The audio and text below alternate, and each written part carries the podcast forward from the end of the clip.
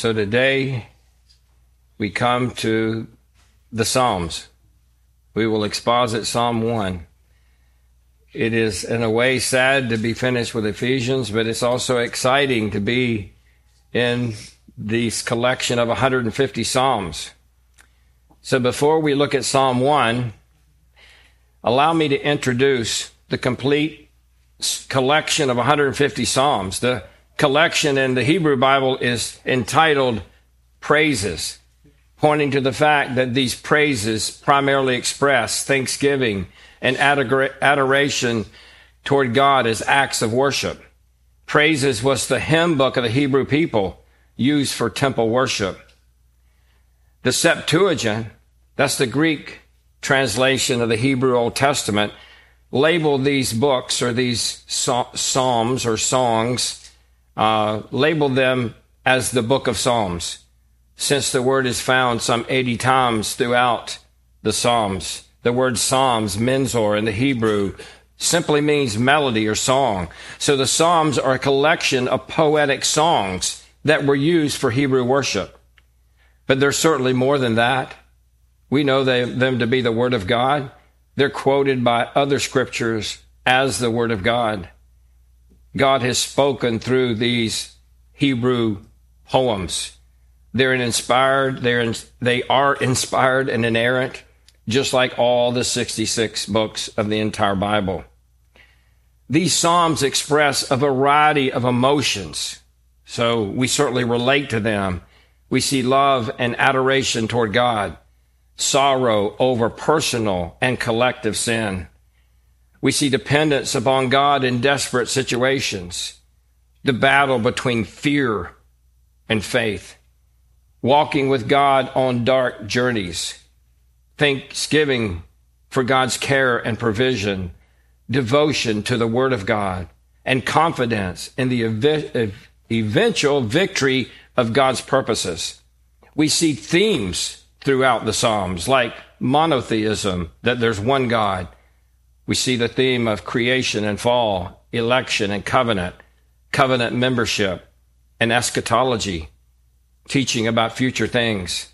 In this collection, we find psalms of laments, hymns of praise, hymns of thanksgiving, hymns of celebrating God's law, His word, hymns of confidence, wisdom psalms, royal psalms, historical psalms, and poetic psalms. These psalms chiefly reveal God's character and his purpose and plan for his people, that he would be glorified through them. The psalms as Hebrew poetry are highly structured. And we'll see that today to some degree. We're not going to dwell on that. But, and by the way, the Hebrew, uh, Hebrew poetry makes up about a third of the Old Testament. But we see structure expressed in three ways, three different ways. Balanced lines, which is called parallelisms, word plays, and sound plays. There are several kinds of parallelisms, some of which is in our psalm today, or several, I think synonymous parallelism in which the lines express the same thought in different words. Each, like line one and two, is saying the same thing but using different words. There's antithetical parallelisms in which the lines express opposite thoughts by using either contrast or by stating the positive and the negative, sort of the same. There's synthetic parallelism in which the next two or three lines develop the thought of the first line, and chiasmic parallelism, in which the pattern of poetry expresses the message in a descending or ascending order, with the main point being in the middle. The Psalms are outlined in five different books, each ending with a doxology. The first book is Psalm 1 through 41. The second book, Psalm 42 through 72. The third, Psalm 73 through 89. The fourth book, Psalm 90 through 106. Psalm, or the fifth book, Psalm 107 through 150. David wrote at least 73 of these Psalms. The sons of Korah account for 10, Asaph for 12. Other authors include Solomon, Moses, Heman, Ethan, 50 Psalms remain anonymous as to their authorship. although Ezra may have written some of these. The Psalms were written between about 100 or 1410 BC to the late 6th or early 5th centuries BC. So please turn with me to Psalm 1. You can certainly see it on the screen, but you might enjoy or benefit from having it. The author of this psalm is not identified, but I believe, as well as others, that David wrote both Psalm 1 and 2. Psalm 1 serves as an introduction to the entire book of Psalms. And its theme is as big as the whole Bible, giving us two peoples, two paths, and two destinations. So we'll begin this morning. Read along with me in Psalm 1. What a glorious psalm that many of us have memorized. How blessed is the man who does not walk in the counsel of the wicked, nor stand in the path of sinners, nor sit in the seat of scoffers. But his delight is in the law of the Lord, and in his law he meditates day and night. He will be like a tree firmly planted by streams of water, which yields its fruit in its season, and its leaf does not wither. And whatever he does, he prospers. The wicked are not so, but are like the chaff which the wind drives away. Therefore, the wicked will not stand in the judgment nor sinners in the assembly of the righteous. For the Lord knows the way of the righteous, but the way of the wicked will perish. Let's go to the Lord in prayer. God, thank you for this glorious psalm, for the truth that we see in it. God, may it be a guide to us. May it direct us to our need for you, for the blessing that comes through you. God, that we might be complete that we might be like you as we were created to be. May your Spirit illuminate your word, shed light upon it that we might understand. We pray this in Jesus' name. Amen. So we will begin this morning with the pronouncement of blessing. The psalmist writes, How blessed is the man here we have an exclamation of strong emotion. Adam Clarke, that British theologian from days gone by, wrote this. He calls it, in other words, or I should say, he calls it an exclamation produced by contemplating the state of the man who has taken God for his portion. You see, it's that man that's blessed. Here the word blessed is plural. So Spurgeon translates it all the blessednesses of the man. The blessings, plural. Paul teaches us that in Christ, in the new covenant, that God, our Father, has blessed us with every spiritual blessing in heavenly places. You see, our blessedness comes from God. He is our portion. Our blessings are in Him. Blessed is sometimes and properly, I think, translated happy. Yet we must understand that happiness today is circumstantial. But the happiness in Psalm chapter 1, biblical happiness, does not waver due to circumstances because it's found in God who is all in all. Again, Adam Clarke describes the blessed man as that man that one among a thousand who lives for the accomplishment of the end for which God created him. He lives for that end, that purpose for which God created him to glorify God and enjoy him forever. Notice, secondly, the prerequisite of blessing. Verse 1 How blessed is the man who walk, walks not in the counsel of the wicked, nor stands in the path of sinners nor sits in the seat of scoffers. The psalmist in verse 1 begins with a negative. What the blessed man does not do, what he's not known for, for whom he's not identified. The blessed man is not like the world. He's not like the children of the evil one. He's not associated with them. He does not follow their practice. The Bible says, if any man be in Christ, he is a new creation. It's through faith in Christ we have new hearts, new desires, new purposes, and that is to please and to glorify the one who bought us. So the blessed man is not like those of the world because his heart has been changed through regeneration. The psalmist writes, How blessed is the man who does not walk in the counsel of the wicked. Wicked refers to a criminal here, a guilty one. And it's more than just breaking the law, it's a state of being given over to depravity in its fullness. The wicked live completely devoid of God's glorious standard. They've given themselves over to the walk, to a walk of depravity in its fullness. Counsel speaks of advice. So the blessed man does not walk in the advice of the wicked one. Solomon wrote, The thoughts of the righteous are right, but the counsels of the wicked are deceitful. Proverbs 12:5. The advice of the wicked brings deception. The blessed man does not walk in the advice of the wicked. That is not his practice. That is not his habit.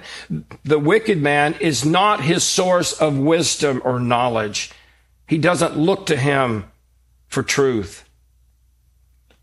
The psalmist continues, How blessed is the man who walks not in the counsel of the, of the wicked, nor stands in the path of sinners.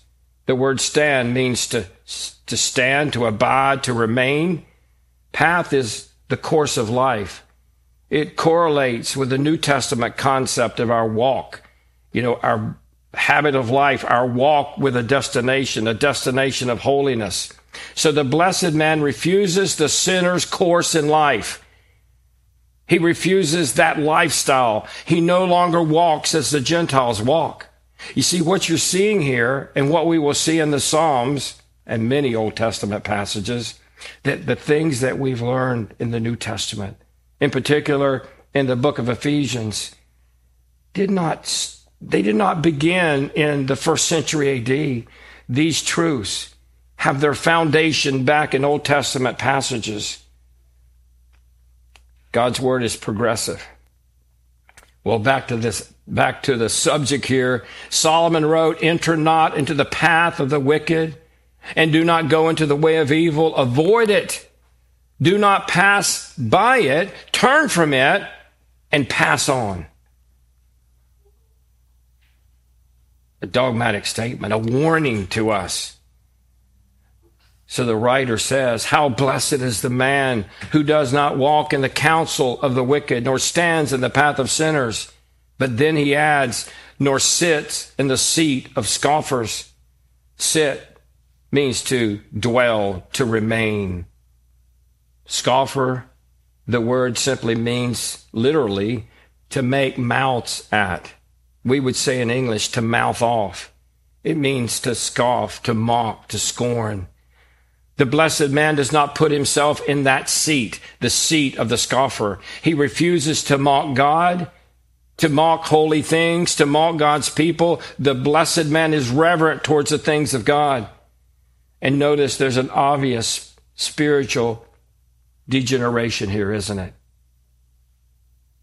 Walk sit, sits down, or excuse me, stands, and then sits. How blessed is the man who walks not in the counsel of the wicked, nor stands in the path of sinners, nor sits in the seat of scoffers. Why the progression? Because sin is progressive. Man does not fall into the depths of sin overnight, it's progressive. He takes one step at a time and goes further and further into his depravity. So, in summary, the blessed man does not walk in the advice of the wicked. He does not stand in the lifestyle of offenders. He does not dwell in the seat of those who mock holy things. The apostle Paul wrote in 1 Corinthians 15, do not be deceived evil companionships corrupt good morals. You see, we need to be salt and light, but we must never allow the darkness of the corruption of the lost to impact us, to influence us. Those who are dead in sins are not the blessed man's companions. Rather, they are those in whom we love and proclaim the gospel to. Steve Lawson said, Our boat must be in the water, but no water must be in our boats. You see, we are in the world, but not of the world. So in verse one, the psalmist warns us that the blessed man does not do these things. That is, these are not his habits. This is not who he's identified with. But in verse two, he turns to the positive, stating what the blessed man is known for. And notice the contrast from what we've just read in verse one. Verse two, we see the pondering and delight of the blessed man. But his delight is in the law of the Lord, and on his law he meditates day and night. Delight speaks of pleasure, desire. It's what the blessed man truly loves with all his heart. It's where he spends his time. It's what he delights in. He finds pleasure in the Word of God. He no longer loves the world nor the things of the world. He loves the things of God. He loves spiritual things meditate can be translated to chew the cud like a cow. It means to ponder or to murmur. It's to regurgitate the word of God over and over. It's bringing it back up, bringing it back to our minds to get all the nutrition, all the flavor out of it that we can possibly get. The blessed man delights in the law of God and understand the only scriptures that the psalmist had was the Torah. He was actually, they were actually writing scripture, whether they knew it or not. The blessed man saturates his mind and heart with the word of God. The word of God is the blessed man's affection. It is his appetite. It is his hunger, and he's never satisfied without it. Steve Lawson said, and I love this example. If there was ever a man that was the example of the blessed man in church history, it was George Whitefield. Converted at age 21, he began to study the Bible on his knees, praying over every word of scripture that was open before him. Arnold Dallimore in his biography of Whitefield writes this We can visualize Whitefield at five in the morning in his room above Harris's bookstore. He's on his knees with his Bible, his Greek New Testament, and a volume of Matthew Henry spread before him, that commentary. And with intense concentration, he reads the portion in English. He studies the words and the tenses in the Greek and then considers Henry's exposition of the whole until finally he prayed over every line and every word, feasting his mind and his heart upon the Word of God. Whitefield himself said, If we once get above our Bibles and seek making the Word of God our sole rule, we are open to all manner of delusion and are in great danger of making shipwreck of our faith. Spurgeon referred to Whitefield as a walking Bible. Also, he said, Spurgeon said, when he preached, the Bible flowed from his mouth. Just read his sermons and you'll see that. As a result of Whitefield's de- devotion to the Word of God, Martyn Lloyd-Jones wrote, Other men nearly existed. Whitefield lived. See, it's in the Word of God that we have life. It's through the cleansing of the Word of God, the Word of God pointing us to the living water who is Christ that we have life. Whitefield found life through the Word. He was an example of the blessed man.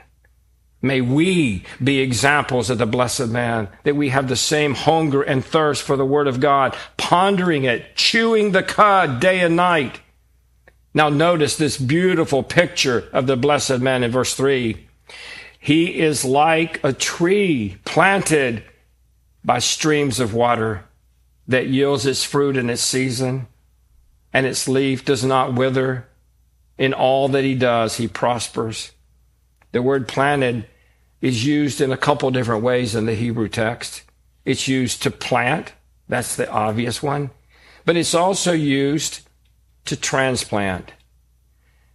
And I would suggest that the regenerate man, the blessed man, has been transplanted out of the desert, out of death and decay, to the streams of living water, to the water of the Word. Imagine the contrast in an Israeli desert with a secluded oasis.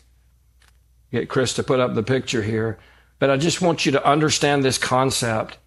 In the deserts, there is sometimes for miles nothing but maybe a sprig, nothing of substance.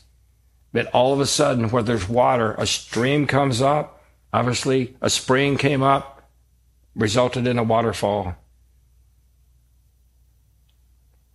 It's total contrast with the desert. Adjacent to the stream is life. Vegetation is growing, birds are singing, animals are coming for a drink. There are trees and bushes and vines and grass, all kinds of life. These are called an oasis. The water is living water because it's moving. It's not putrid. It's not decaying. It gives life. So the blessed man is described as being transplanted by the streams of water. And that's exactly what happens in the new birth. We are transplanted by living streams, by water where we can drink from the truth of God's word. And the word of God brings life. The word of God points us to Christ, the living, the living water himself. It's the truth that sets us free. It's Christ who sets us free. You see, faith comes by hearing and hearing by the Word of God. The Word of God reveals Christ, reveals His glory, reveals His salvation, the salvation that man has in Him. When the woman at the well asked Jesus for a drink, remember what Jesus said? Everyone who drinks of this water will thirst again. But whoever drinks of the water that I will give him shall never thirst, but the water that I will give him will become a well of water springing up to eternal life. In our text, the word streams is an interesting word as well. Hebrew is not as precise as Greek, but there are words that have dozens of meanings. But you can tell what it means generally from the context. But the word stream can refer to something called a rill or a rivulet. These are small channels directing water from a river or a stream into the field for irrigation purposes. Now, that's an interpretation, and I'm going to make an application based on it, and then we'll get back to it. But I would suggest that God has provided the living water, but man has the responsibility to get that water out into the desert to men and women who are thirsty for a drink of living water. Living water is moving water. It's water that gives life. It's not stagnant. It's not toxic like stagnant water. It gives life, and we must take the gospel to a lost and dying world. You can accept that application or not, but I think there's something there. So, what's the purpose of being transplanted to living water? To know the God of the Word, to have our spiritual thirst quenched by the source of life through which we grow and thrive and produce fruit. It's not some academic pursuit. It's that we might know the living God through the Word of God that gives life. The psalmist said in Psalm 42, As the deer pants for the water brooks, so pants my soul for you, O God. My soul thirsts for God, for the living God. Oh, that we might have a thirst for the Word of God, that we might know the living God. So, how do we take it in? He's already told us in verse number two.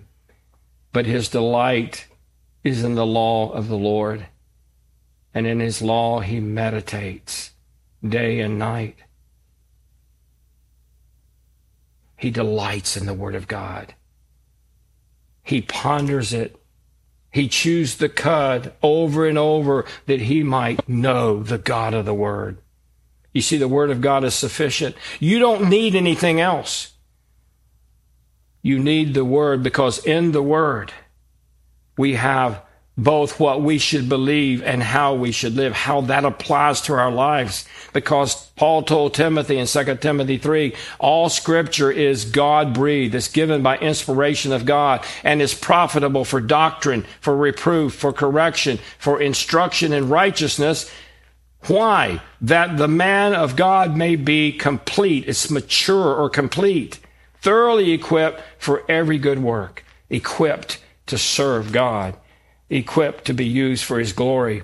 When we delight in God's Word, pondering it day and night, notice what happens. Verse 3b, that yields its fruit in its season, and its leaf does not wither. In all that he does, he prospers. He begins with this statement that yields its fruit in its season. See, when maturity comes, fruit comes. What is the fruit of the blessed man? I would suggest especially in the new covenant, it is the fruit of the Spirit love, joy, peace, patience, kindness, goodness, faithfulness, gentleness, self control. We could sum it up and say it's a love for God and a love for one another in the body of Christ. First John tells us that an evidence of being born again is having a love for one another. We know what the fruit of our lips is. It's praise to God, Hebrews 13:5.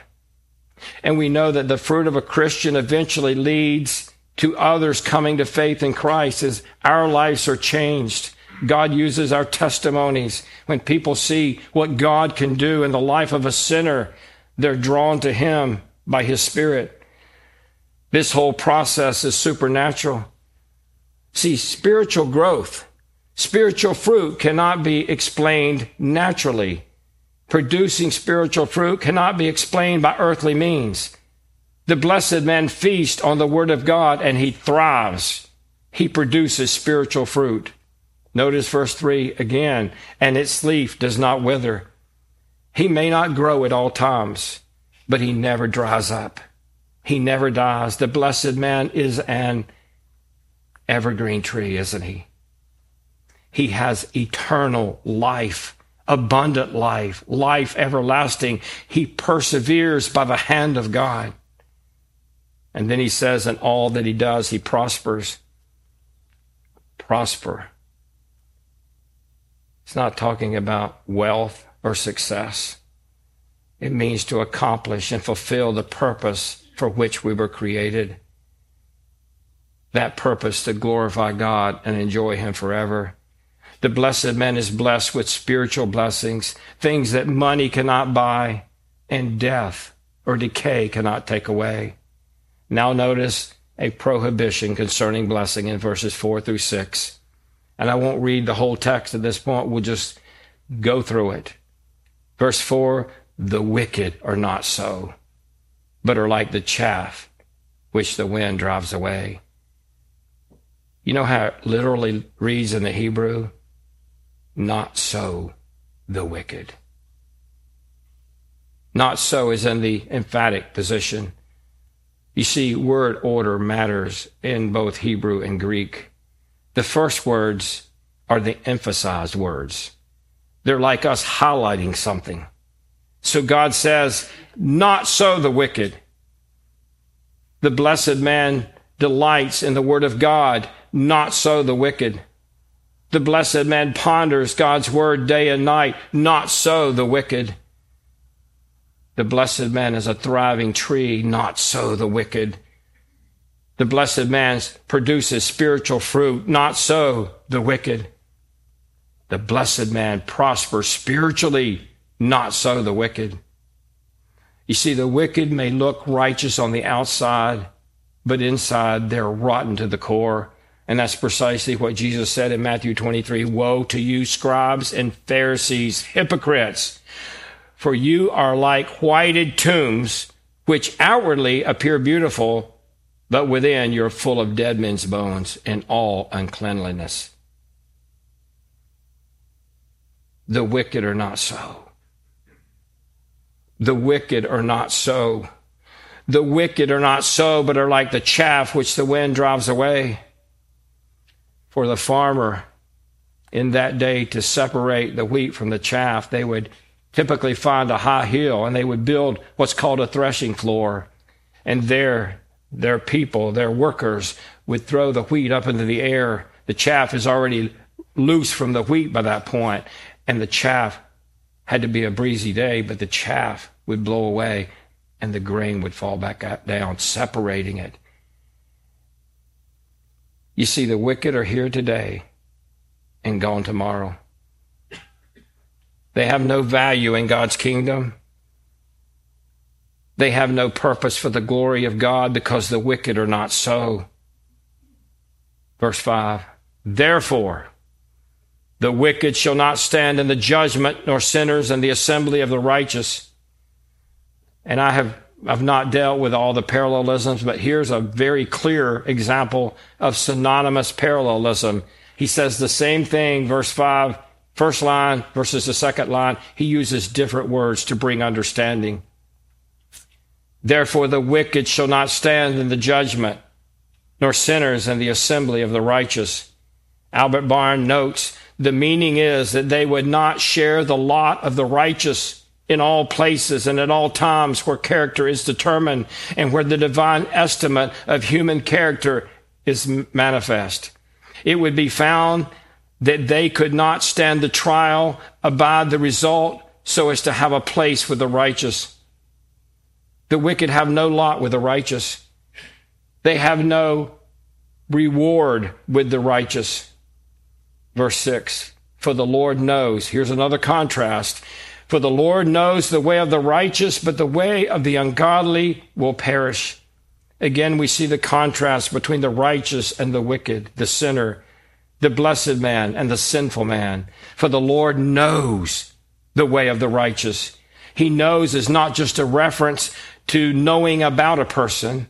It's not stating the obvious. Rather, it speaks of relationship, to know, to care, to instruct as a kinsman.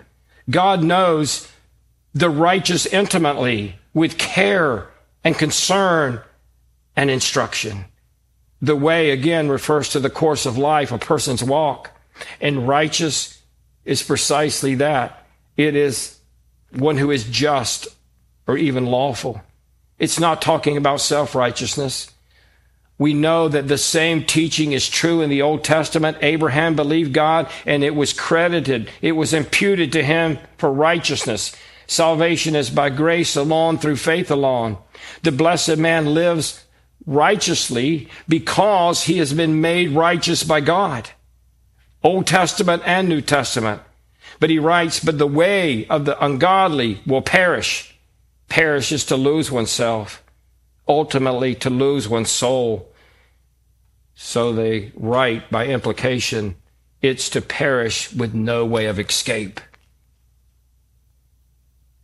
And it speaks of separation from all God's goodness, from His mercy and His grace and His kindness.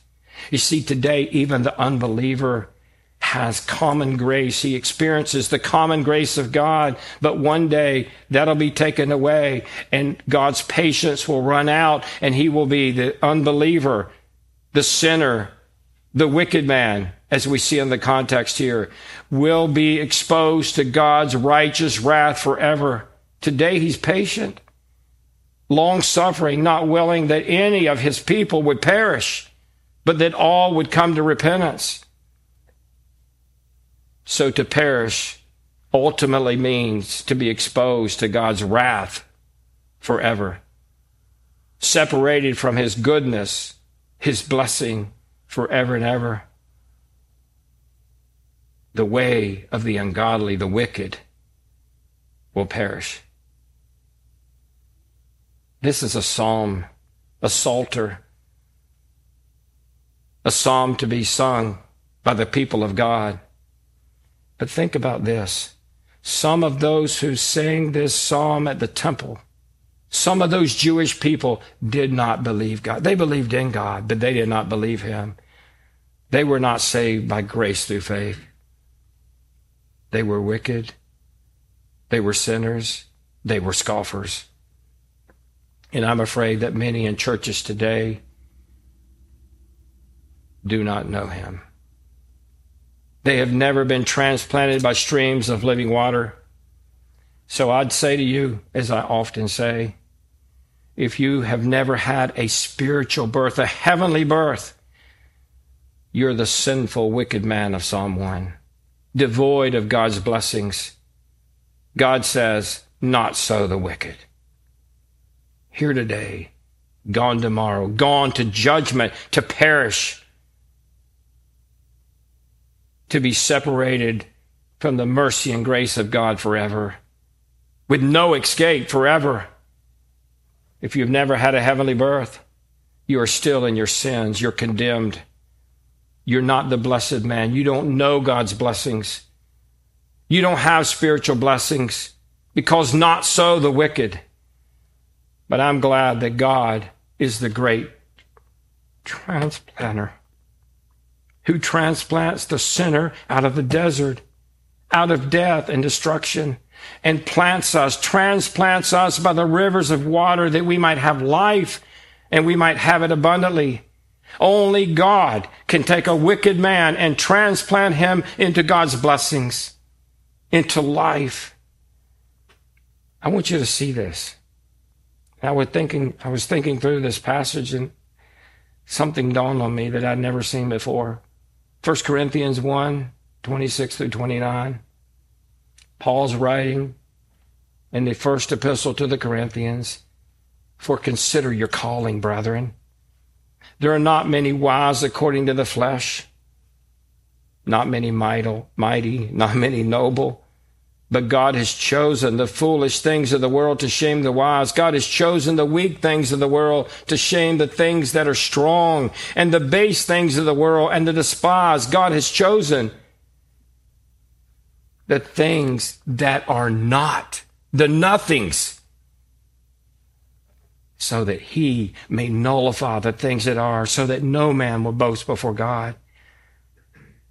In this list, God has chosen the nothings, the not so's, the wicked, the sinner, the things that are not, to nullify those things that are, to nullify those who think they're something, so that no man may boast before God.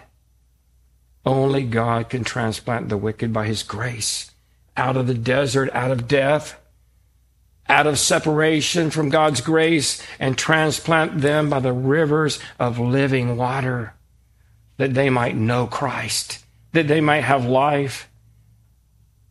You only have life in Christ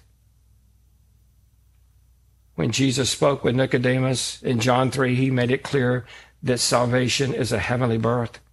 And just like physical birth, we have absolutely no part in it. There's nothing that we can do to be born into this world. There's nothing that you can do to be born again. It is totally a work of God. Remember what he said in John 3 8? The wind blows where it wishes and you hear the sound of it but you do not know where it comes from or where it's going. So is everyone who is born of the Spirit. So, in other words, we must be born of the Spirit.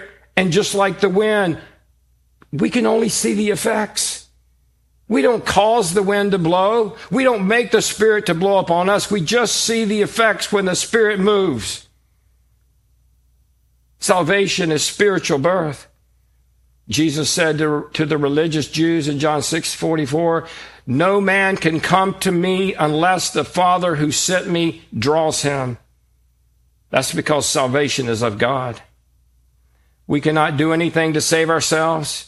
We cannot live righteous enough. We cannot earn it through good works. We cannot earn it through baptism or giving or church attendance or sacrifice. You see, here's the point. You can't sacrifice to know God to be saved. Jesus is the sacrifice that saves. God made him who knew no sin to be sin on our, on our behalf, that we might become the righteousness of God in him. It's through his sacrifice that we're saved. The apostle John wrote, 1 John 2 2, he himself is the propitiation, the appeasement the satisfaction for our sins, and not for ours only, but also for those of the whole world, for those from every tri- tribe, tongue, people, and nation. If you've never had a heavenly birth, you're in the desert, dead in trespasses and sins. Remember what God warned Adam? Literally from the Hebrew text. In the day that you eat the fruit, dying you shall die. It says in the English, you shall surely die. But dying is twice in the Hebrew. Dying you shall die.